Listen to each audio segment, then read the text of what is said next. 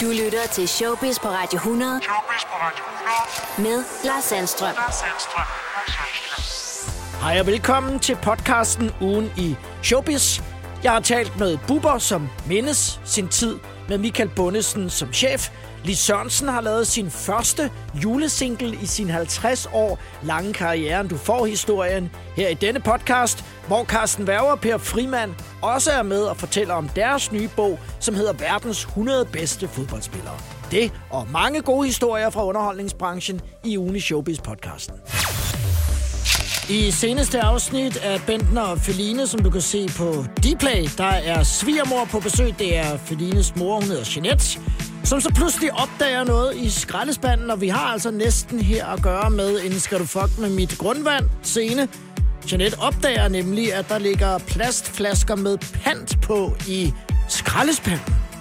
Og Feline, Bentners kæreste, må altså krybe til korset og sige, at det er rent faktisk hende, der har lagt dem der, men det er ikke tilfældigt. Det er faktisk mig, der har lagt flaskerne i skraldespanden. Det er noget nyt, at jeg gør det, og det er slet ikke i orden, men det er faktisk, fordi nogle ting giver man op på, på grund af Niklas. Så da han gjorde det, kunne jeg jo gå og blive ved, så til sidst tænkte jeg bare, fint, så er det bare ikke det, der sker herhjemme.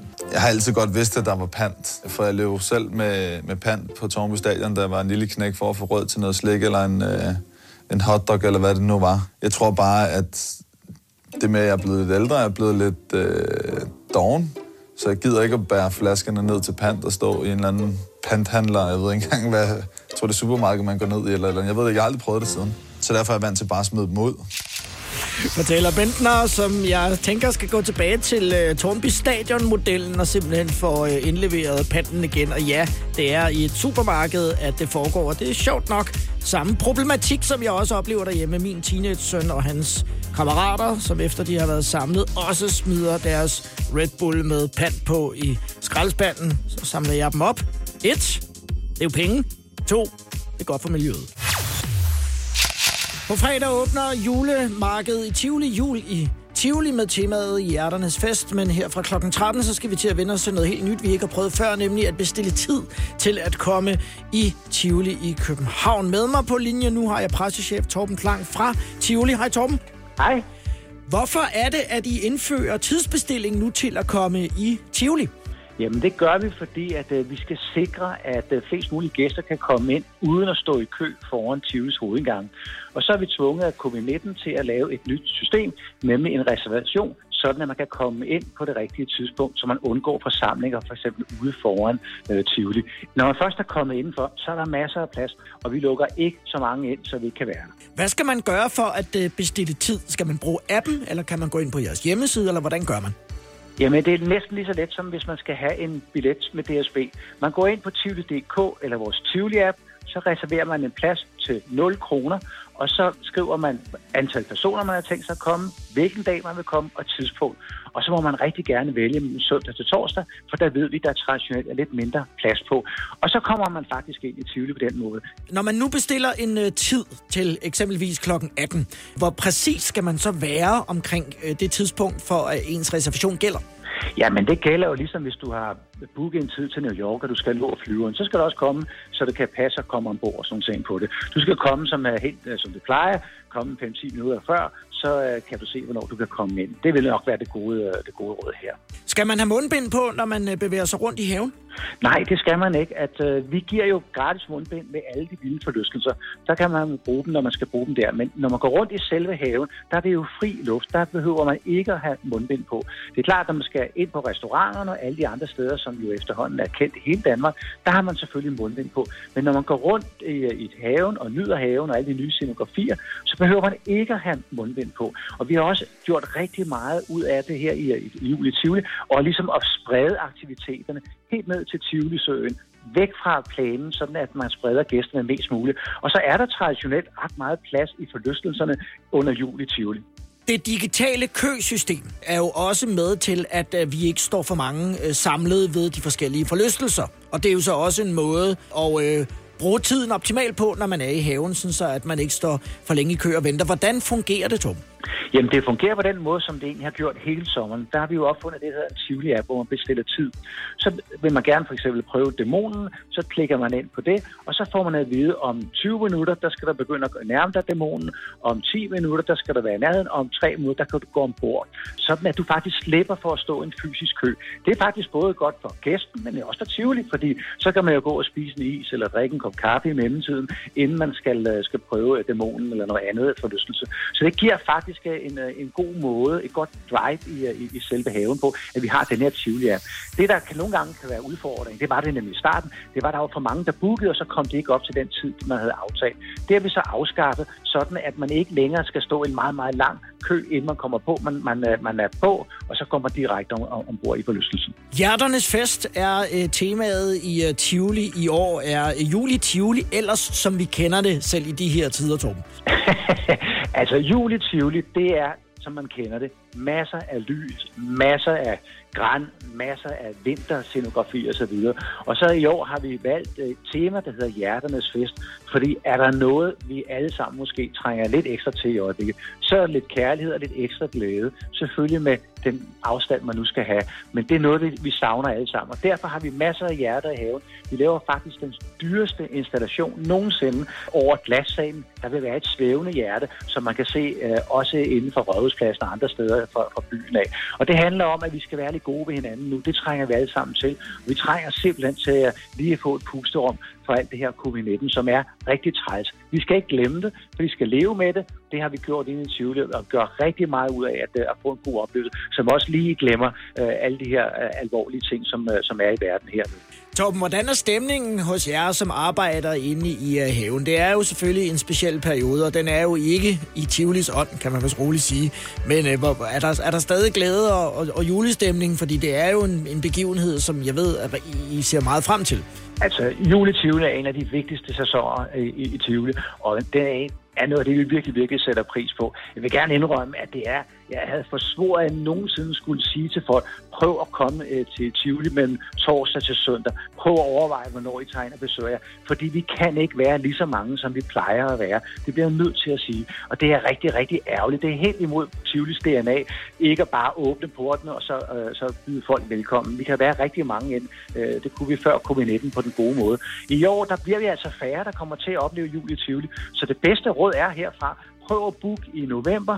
Øh, prøv at booke nogle af de dage, som ikke er helt lige så oplagte, nemlig øh, lørdag og fredag, som er traditionelt er meget besøgt derhen. Det bedste råd er simpelthen at prøve at sprede besøget lidt. Så skal det nok gå, for der er rigtig, rigtig mange, der gerne vil se jul i Tivoli. Og vi vil også rigtig gerne vise alt det, vi frem vi kan. Vi kan bare ikke gøre det alle sammen på samme tid, desværre. Man kan gå ind og kigge på det, der hedder gæsteprognoser, og der kan man faktisk få et overblik over, hvornår det er, der er mest pres på, og så kan man jo prøve at planlægge sit besøg efter det. Må jeg have lov at ønske dig glædelig jul, Torben, og jeg håber, at I får en øh, fantastisk jul i Tivoli, som altså starter her på fredag den 13. God fornøjelse og glædelig jul. Tak skal du have, og tak for hilsen.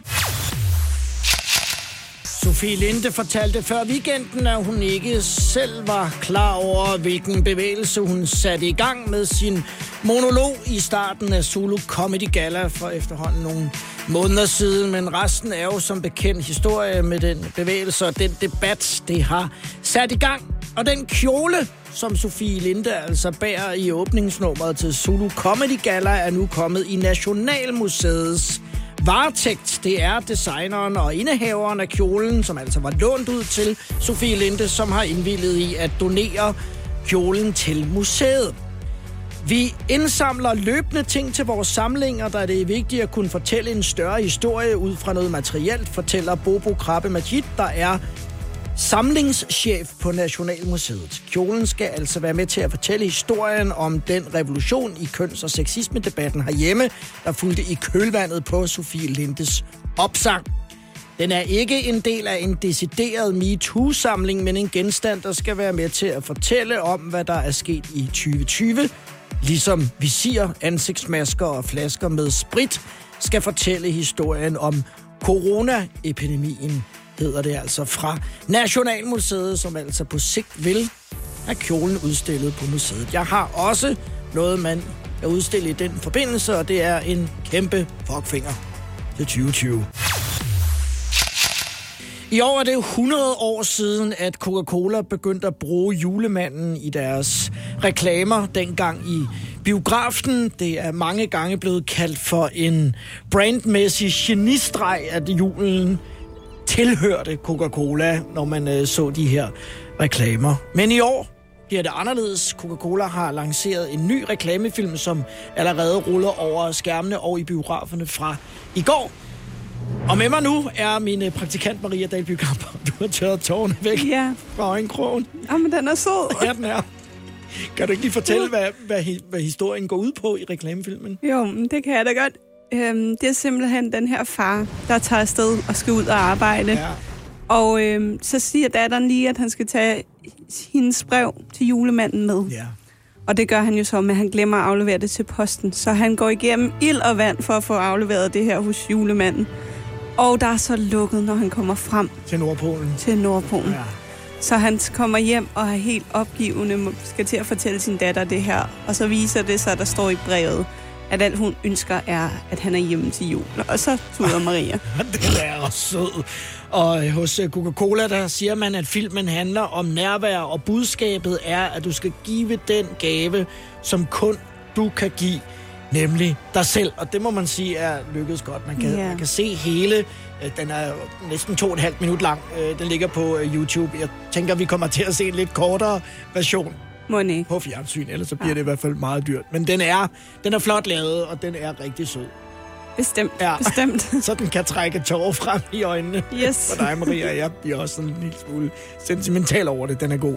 Så væk med øh, den øh, gode gamle. Men altså, som vi kan høre her, lastbilerne er med. Så det bliver altså også jul på øh, den Coca-Cola-måde, som vi altså har kendt i rigtig, rigtig mange år. Du lytter til Showbiz på Radio 100 med Lars Sandstrøm. Der var rigtig mange hilsner og tilkendegivelser og minder i luften i går efter den triste nyhed om Shubidua-frontmand Michael Bundesens død. Nu skal det handle om en anden vigtig del i Michael Bundesens liv, og i den forbindelse har jeg Bubber med på linjen nu. Hej Bubber. Halløj, Lars. Halløj, hvordan går det med dig? Jamen, det går rigtig godt. Det er bare øh, det er sådan et kedeligt grundlag, at du ringer på. Ja. Lige præcis. I, i, eller trist, vil jeg sige. Det er det. Men, øh, man kan også sige på, på, på rigtig mange øh, måder, ja, så øh, måske Michael fik fred her til sidst. Ja. Den måde, I to kendte hinanden på, øh, det var gennem mm. tv-arbejdet, og det er der ikke ja. betalt så meget om i går. TV-manden øh, Michael ja. Bundesen. Øh, hvordan husker du ham som, som din chef og, og, og som tv-mand på Kanal 2? Jamen altså, jeg, jeg husker, øh, kan man sige, tilbage ret tydeligt, øh, kan man sige, hele det her forløb. Fordi jeg var ikke særlig gammel, og jeg var øh, chauffør for øh, Stig Hasner og Stig Randdreng og Runner, som det hedder. Øh, og det var jo ligesom lige øh, inden monopolbruddet. Så øh, vi er jo tilbage der i, øh, i starten af 80'erne, og, øh, og der kan jeg huske, at han var til nogle møder øh, med nogle forretningsfolk, og det viste sig at være Claus Riskær og baron Otto Retstot, der, der så lige præcis i, i den tid havde fået en sendetilladelse til at lave Radio Voice. Og det viste sig så, at de havde fået en sendetilladelse, der både galt radio og der galt tv. De kunne bare ikke rigtig udnytte den her tv-del. Så de skulle have fat i Stig Hasner, som på det tidspunkt var den eneste producent ude for Danmarks Radio, der vidste, hvordan man lavede tv. Og de møder, øh, der kørte jeg jo øh, Stig, min chef, frem og tilbage. Og, og på et tidspunkt kom han ned med Michael, og så sagde han, vi skal lige køre Michael hjem. Og så kiggede jeg jo, fordi han satte sig ind på forsædet. Michael, jamen det er jo, det er jo ham. Det er, det er jo, det er, jo, det er jo ikke bare Michael, det er jo Michael Bundsen, ja. øh, som, som kender det, som man har hørt, øh, øh, og, og kender hver en, et album, og kender ja. hver et cover, øh, og kender hver en, en stemmeføring øh, der. Så ham kørte vi hjem, og så blev det jo til øh, hverdag, det her med at køre frem og tilbage de her møder.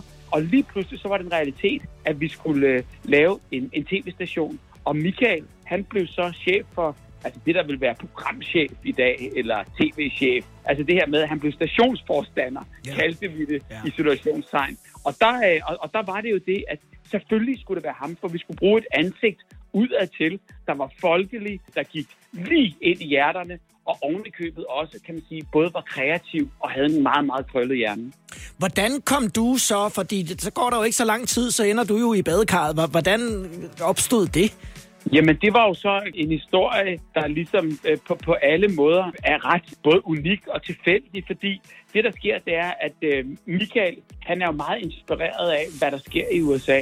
Og øh, på det tidspunkt der, øh, der foreslog han, at vi skulle lave morgenfjernsyn. Og det var jo, kan man sige, på alle måder et kæmpe skridt, fordi altså, der var prøvebilledet indtil klokken 18 på det tidspunkt. Der blev ikke sendt fjernsyn fordi folk så fjernsyn om aftenen, man kan da ikke begynde at se fjernsyn om dagen, så får man jo firkantede øjne, og ja. så bliver nationen nogle dogne nogen. Ja. Altså, så på den måde, der, der, der, der, der skulle politikere bestemme, det kunne man ikke. Og der var jo ikke noget alternativ. Så han sagde, vi skal fandme lave fjernsyn om morgenen. Og så startede det her morgenfjernsyn, og, øh, og lige pludselig, så kunne man bare mærke tre timers morgenfjernsyn fra klokken 6 om morgenen til klokken 9 om morgenen. Det var en stor bid for den der redaktion. Og der havde jeg jo på det tidspunkt pladet om at lave børnefjernsyn, fordi det var jo ligesom det, jeg godt kunne tænke mig øh, øh at, at, at lave, hvis jeg skulle lave øh, fjernsyn. For jeg vidste godt, jeg skulle ikke være udenrigskorrespondent.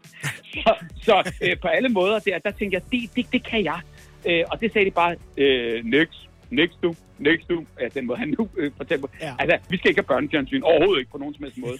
Men så til sidst, så skete der sgu det, at han så kom og så siger han, det der børnefjernsyn, det skal du skulle lave øh, i, i vores morgenfjernsyn, fordi øh, vi kan ikke, at de havde ikke kapacitet og ressourcer til ligesom at udfylde det. Så jeg fik et kvarter i hver time, og øh, der opfandt jeg øh, Bures badekar. Det gjorde jeg, fordi jeg havde en bog derhjemme, der hed Bennys badekar. Så ja. tænkte jeg, Nå, men så vidste jeg, hvordan det skulle se ud.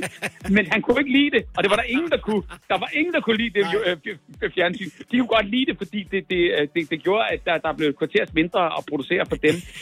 Men det voksede så, og lige pludselig blev det jo kæmpe populært, og så kunne man lide det. Ja. Men, men du ved, de synes jo ikke rigtigt, det var noget.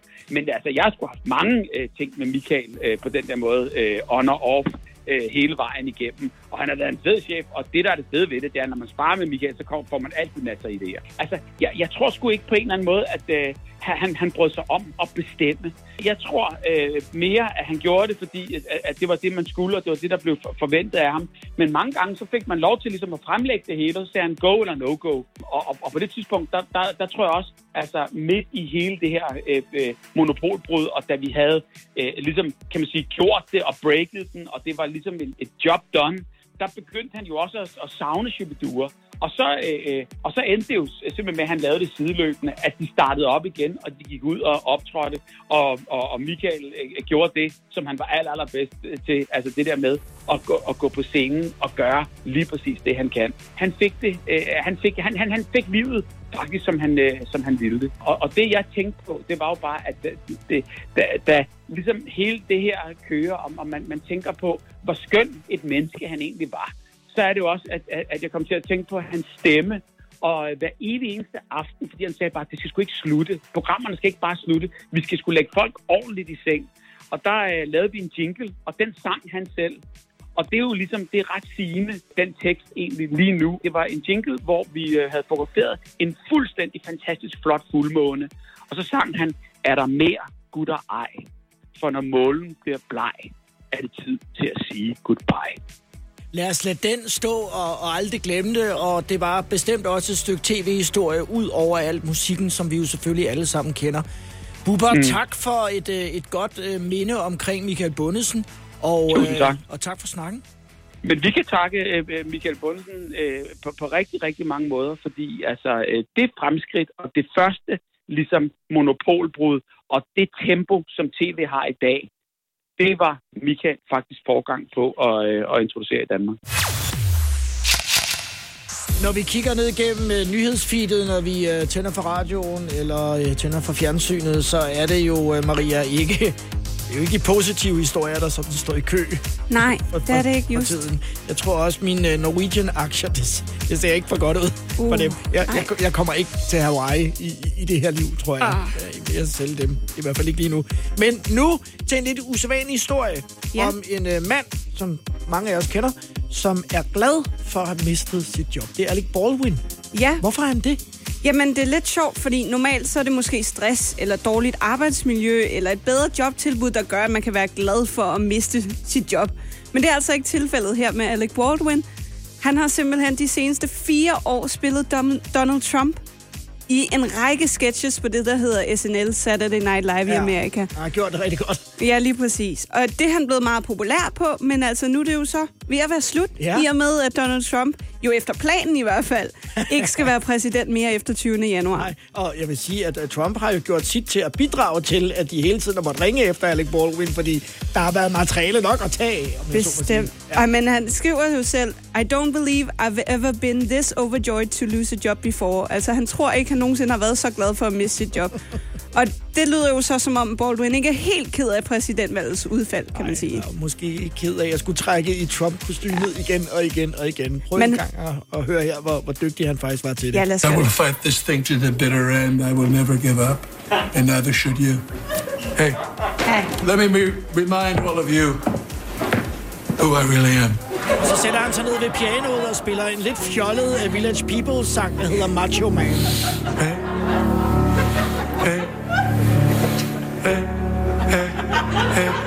hey, macho, macho man.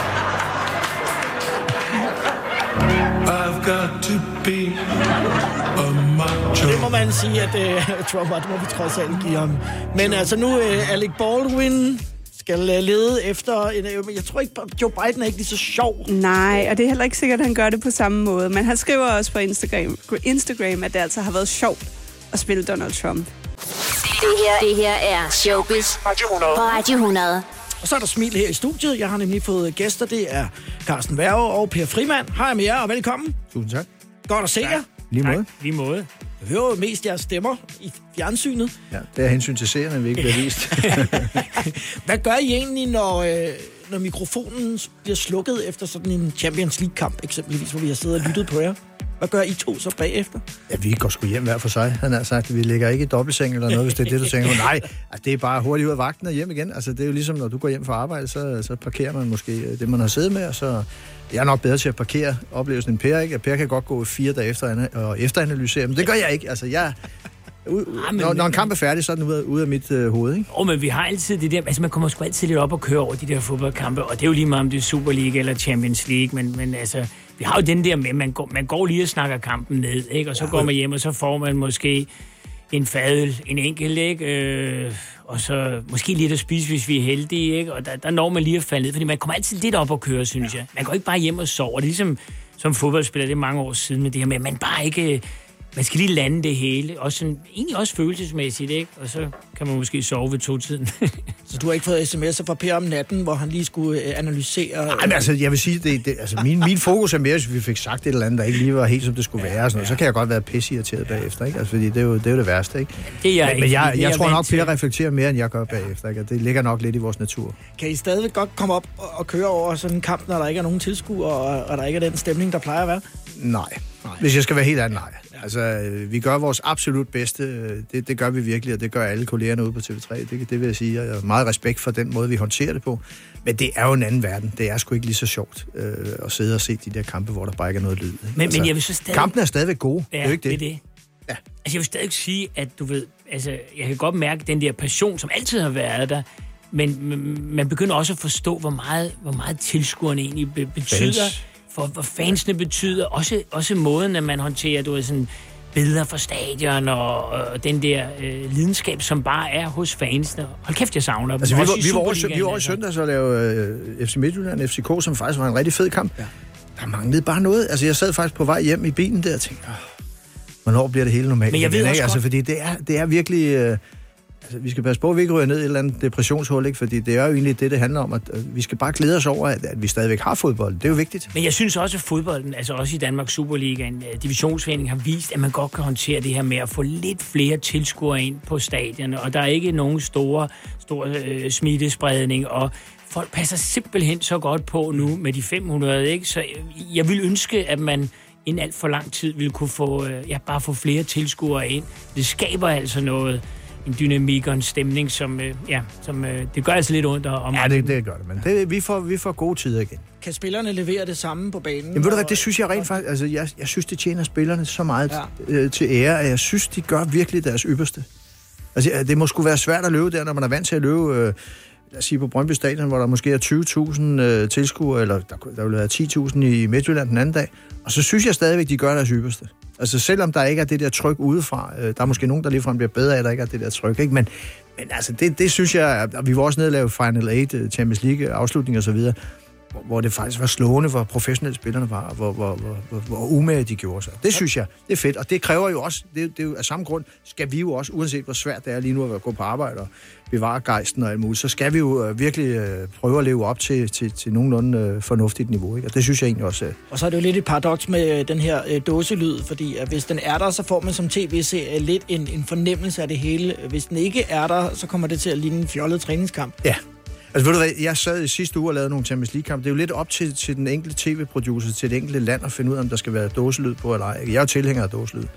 Øh, og det er, virkelig, øh, det er virkelig mærkeligt, at man næsten kan høre, hvis der er en, der kommer til at slå en fis ned på bænken. Ikke? Altså, det er virkelig mærkeligt, og jeg, jeg synes, der skal være lidt snydelyd, fordi det giver alligevel et eller andet. Ikke? Det synes Per ikke, tror jeg. Jo, jeg er helt enig. Ja, jo, nå, men, men jeg har faktisk forsvaret det der fra den første dag, Ja, ja, for jeg sad med en af de første kampe, det var jo en Superliga-kamp op på, i, i Farm Park, hvor folk begyndte at reagere helt vildt, vildt på det på, Ja, på den- Twitter. den lavede vi sammen, Og den lavede vi faktisk Ja, ja, sammen, ja. ja. Og hvor vi sad og sagde, nej, jeg holder sgu fast i det her, fordi jeg, jeg kan mærke, at, at det betyder noget.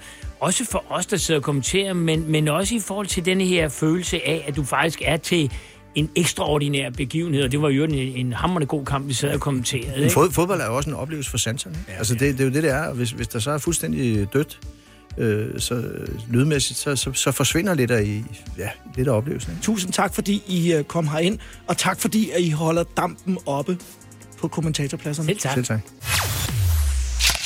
Johnny Depp, som ellers har danset igennem den ene glansrolle efter den anden, har jo altså mødt modstand i øjeblikket i forbindelse med indspilningerne til den kommende fantastiske skabningerfilm er han altså blevet sat af. Produktionen efter kun at have indspillet en enkelt scene, og det kommer sig af, at Johnny Depp altså har en sag omkring hustruvold som har gjort, at øh, tabloidavisen The Sun har været ude og kalde ham en wife-beater, altså en, som slog sin hustru i deres artikler. Johnny Depp har altså lagt sag an mod avisen og tabt den.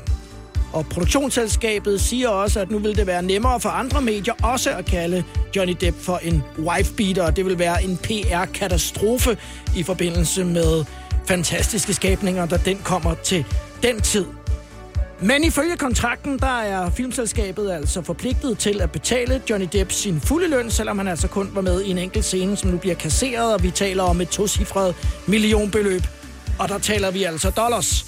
Men det åbner jo så op for, at der er en anden skuespiller, som skal erstatte Johnny Depp i rollen som Grindelwald i Fantastiske Skabninger. Og her er der noget, der peger på Mads Mikkelsen. Det er der. Maria, hvad er den seneste udvikling omkring øh, den øh, rygtestrøm omkring Mads Mikkelsen som Johnny Depps afløser? Jamen, ifølge flere internationale medier, så er han simpelthen i dialog med produktionsselskabet bag filmen Fantastiske Skabninger. Så det er jo ret vildt. Og instruktøren har også været ude og sige, at står det til ham alene. Ja, altså det skriver de her medier, at han har sagt, at øh, den danske skuespiller er altså en af hans favoritter til at skulle tage den plads. Det vil være rigtig vildt. Tiden vil vise, om de rygter taler sandt. Phil Collins er en af de få kunstnere i verden, som kan prale af, at han har solgt over 200 millioner eksemplarer af sine album, cirka 100 millioner i Genesis-regi og cirka 100 millioner som soloartist.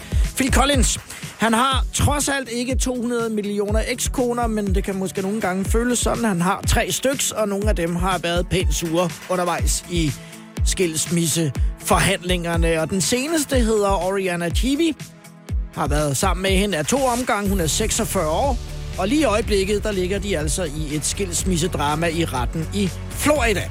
I den forbindelse har Oriana Chivi, fordi at hun ikke mener, at Phil Collins overholder deres skilsmisseaftale om at give hende halvdelen af deres, og hold nu fast, 252 millioner kroner dyre hjem. I den forbindelse, fordi hun ikke synes, at Phil Collins opfører sig ordentligt, har hun indsendt nogle retsdokumenter til retten i Miami, hvor hun fortæller, at Phil Collins er stoppet med at gå i bad og børste sine tænder. Faktisk har han ikke, ifølge ekskonen, børstet tænder fra slutningen af 2019 og frem til august 2020. Jeg har lige været ind og kigge på nylige billeder af Phil Collins. Der smiler han trods alt ikke på billedet, så det kan være, at han skjuler noget der, hvis denne absurde oplysning altså holder stik. 2019 var et hårdt år for Phil Collins, som efter en krævende rygoperation, der blandt andet gjorde ham ud af stand til at spille på trommerne, har gjort, at han er blevet deformeret og afhængig af antidepressiver og smertestillende medicin. Og så er han ifølge ekskonen altså også blevet grov, som så lige yderligere tilføjer, at Phil Collins, der i dag er 69 år gammel, stinker helt forfærdeligt. Det er en bitter skilsmissestrid i retten og en absurd oplysning omkring Phil Collins tandhygiejne. Hvis den holder stik, så kan der ikke være mange lykker tilbage.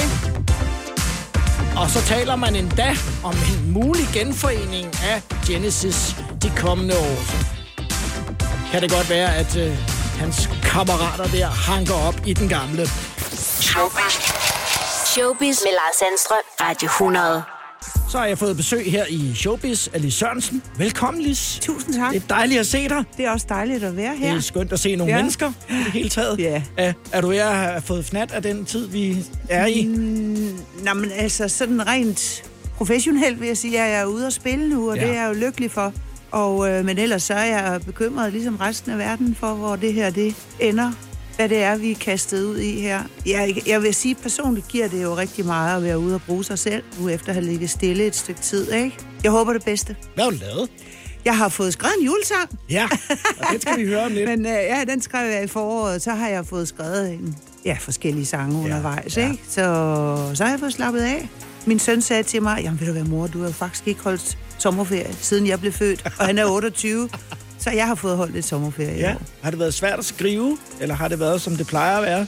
Nej, det synes jeg egentlig ikke. Jeg skriver jo ofte sammen med andre. Elisabeth G. Nielsen har Ja. ja. været med på at skrive julesangen, Mhm. mm. og min, og min søn Sleje har også været ind over at producere. Så, så, så jeg kaster mig sådan lidt ud i, i virkeligheden og, og, og arbejde med andre, for ligesom at komme ud af den her isolation, ikke? Hvordan er det at arbejde sammen med din søn?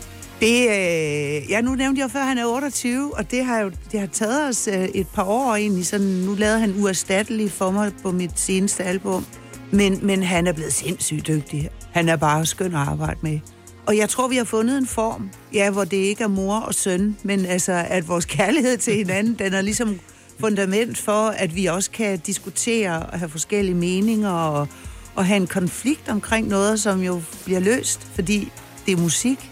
Det er ikke altid let, men, men øh, jeg, jeg, jeg synes, det er, når, når, når, når sangen her, hvis ikke nu, så hvornår, øh, blev færdig, så tænker jeg, gud, hvor er jeg heldig, øh, at jeg kan det med min søn. Han bliver da også lidt stolt, ikke? Jo, og jeg er mega stolt af ham. Ja. Det ved han også godt. Ja.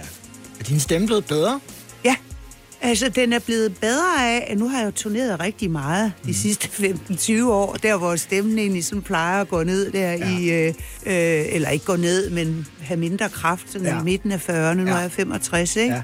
Så jeg synes virkelig, jeg har power til at gøre det her, også fordi jeg jo er vant til at synge hver dag. Så det er ikke bare noget, jeg går ind i, det er noget, jeg er i. Ja.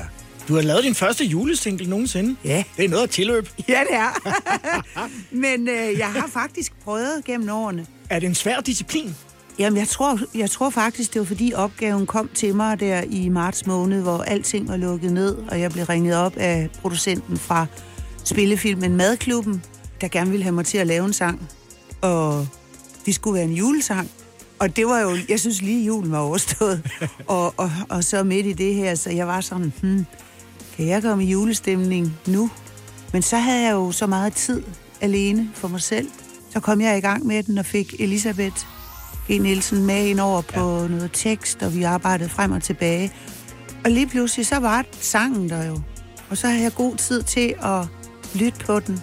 Vi lod den ligge sådan 14 dage, tre uger, og så spillede med lige lavet lidt om, og lavet lidt om der. Og, og så sendte jeg den til, så tænkte jeg, det, det, det er sgu egentlig meget godt, det her. Jeg kunne mærke den selv. Når man hører klokkerne, så kommer man lidt i stemning. Ja, og det er jo sådan set også de eneste, der er Ja. øh, af julestemning, ikke? Fordi det er jo en sang, der egentlig handler lige så meget om vores hverdag. Altså hvis ikke det er nu, så hvornår? Ja. Jamen, så i morgen måske, ikke? Ja. Så kan man så sige til sig selv, når, når så i morgen, så kan jeg sige, hvis ikke nu, så hvornår? Ja. Og hvis ikke lige her, så hvor? Alting skal ligesom... Ja, man har jo nogle gange svært ved bare at give los, ikke? Nu ved jeg ikke, hvor meget I har tænkt over det. I har skrevet den, altså inden at det hele lukker ned om, om ørerne på os. Men, jo, det gjorde vi. Men man kan bestemt også godt ligesom fornemme, ja. at der er en corona ja. hver, hverdags undertone i, ja. i sangen også. Den passer jo ja. ind i den tid, vi er i nu. Altså, det er det der, men jeg tror, det bliver en ny jul for os alle sammen i ja. år. Og, og stjernerne, der står anderledes. Og det her med, at man... Der er jo sket noget under den tid her. Og jeg synes, den her fornemmelse af, at jeg, vi alle sammen tænker mig, mig, mig, mig. Det er blevet til mere os, os, os. Fordi det bliver vi nødt til. Mm. Og have lidt mere empati for andre, og lukke lidt mere op. Og også selv at være i stand til at række ud. Både til dem, der tvivler, og dem, der tror. Øh, for nu at referere til sangens tekst, ikke? Så, der er brug for det. Ja. Der er brug for det. Der er brug for det. Glædelig jul, Lis. Tusind tak. Du spiller i Køge i morgen. Det gør jeg. Er det teaterbygningen? Ja, ja, det er det. Godt sted. Jeg elsker at spille der. Ja. ja. Rigtig god fornøjelse. Tusind jeg tak. håber, at alle kommer til at nyde et frikvarter ja, sammen med dig. dig. jeg også. Tak fordi du kom. Og til lykke til det danske fodboldlandshold, som i går fik en øh, 2-0-sejr over Sverige i en øh, venskabskamp. Et uh, coronasvækket dansk landshold, som gav plads til mange debutanter, og endda altså et debutantmål. Godt gået. Det er trods alt ikke fra landsholdslejrene. Tøffe har fået corona, men det har han, og altså hjemme lige i øjeblikket. Men ellers så er Tøfting jo en frisk fyr, som de fleste af os kender til. Han kan godt lide at indgå nogle friske vedmål. Han har så desværre også for vane at tabe en del af dem, og senest har han nu altså tabt et vedmål til USA-analytikeren Mirko Reimer Elster. De to indgik for omkring et halvt års tid siden, da man begyndte at bage op til det amerikanske præsidentvalg om, hvorvidt det blev den ene eller den anden, der blev præsident. I første omgang, fortæller Tøfting, ville Mirko ved på, om det blev Trump eller ej, men der måtte jeg hakke bremserne i. Det kan du da ikke bare sige. Du er da nødt til at sige, hvem han er op mod. Og jeg tror ikke, Joe Biden var valgt endnu på det tidspunkt, så han tog en. Og det blev altså Joe Biden. Og det er derfor, jeg skal gå. Det er ikke fordi Trump skal gå. Det er fordi, han ramte plet med Joe Biden, siger Tøffe, som skal gå 174 km fra hjemmet i Viby til Flensborg.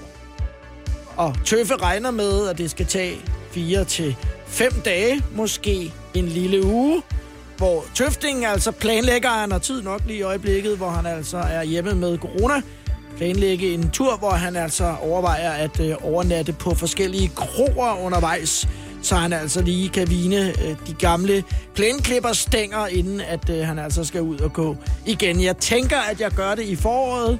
Tøfting gjorde det sidste gang med de 86 km i december måned, og det var en lidt øh, kold omgang. Og det gider jeg sgu ikke igen, udtaler plæneklipperen til Ekstrabladet. I aften spiller komiker Nikolaj Stockholm to udsolgte shows på Grønnegades kaserne i Næstved, og der kan de da godt fyre en øh, kanonsalut af, hvis der er nogen kanoner tilbage på kasernen, for Stockholm har noget at fejre. På sin Facebook skriver han, at han har rundet 100.000 solgte eksemplarer 100.000 solgte billetter, hedder selvfølgelig af øh, billetter til showet Turen går til Stockholm. Og jeg har spurgt Nikolaj Stockholm, hvad er det for et sted, vi kommer til, hvis vi tager turen til Nikolaj Stockholm? Det er i hvert fald et øh, meget useriøst og øh, pjattet sted, som, øh, som jeg inviterer øh, folk med ind i. Altså, det er jo en... Øh, Ah, det er også så kliché at sige. Det er en rejse ind i mig, men det er jo mere, jeg fortæller mere, at jeg er en idiot, fordi at folk har jo den her opfattelse af mig, når jeg står på en scene eller laver et tv-program. Men sådan er jeg også i mit private liv, og så er det så, at, jeg, at showet handler om, at jeg fortæller, hvor, hvor, hvor galt jeg kan komme afsted, når jeg øh, øh, øh, er en idiot ude i det rigtige liv. Ikke? Ja.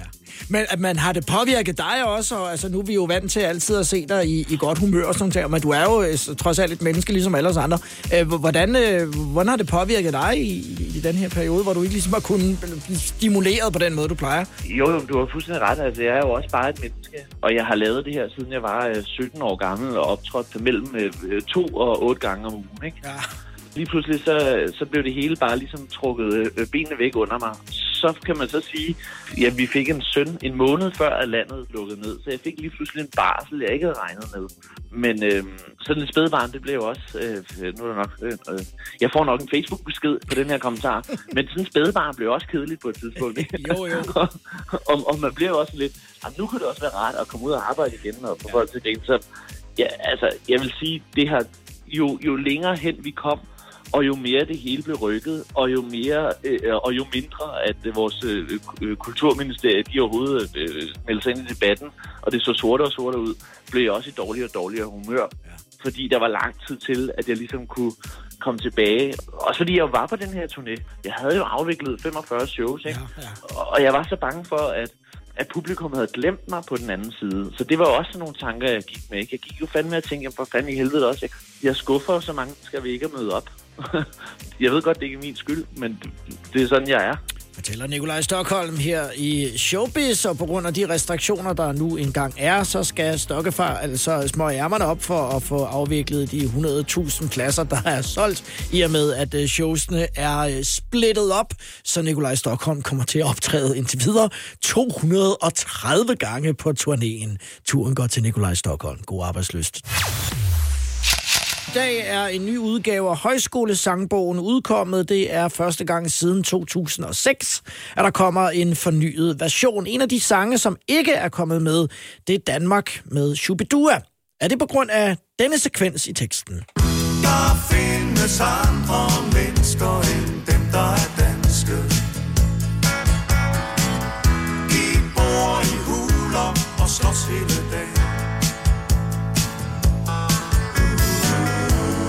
dagen.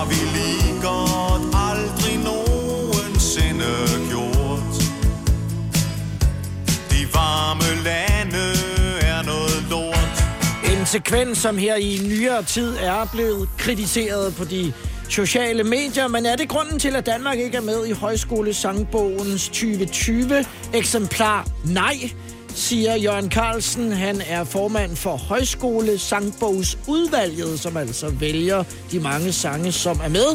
Og han sammenligner Danmark med Shubidua med mormors kolonihavehus af Clausen og Petersen, der ligeledes også er strøget fra den nye udgave af den kendte sangbog. De har været med to gange. Skal de med tredje gang, så begynder vi at krone dem som moderne klassikere. Har de kvalitet til det? Nej, det har de sgu ikke. Citat lyder det fra Jørgen Carlsen. I Shubidua-lejren er Hardinger ikke specielt oprevet over, at sangen er blevet droppet, meddeler han Ekstrabladet. Det var de store historier fra underholdningsbranchen i denne uge i ugen i Showbiz. Husk at lytte med på programmet mandag til torsdag fra 12 til 15 her på Radio 100. Tak fordi du lyttede, og have en god dag. Du lytter til Showbiz på Radio 100 med Lars Sandstrøm.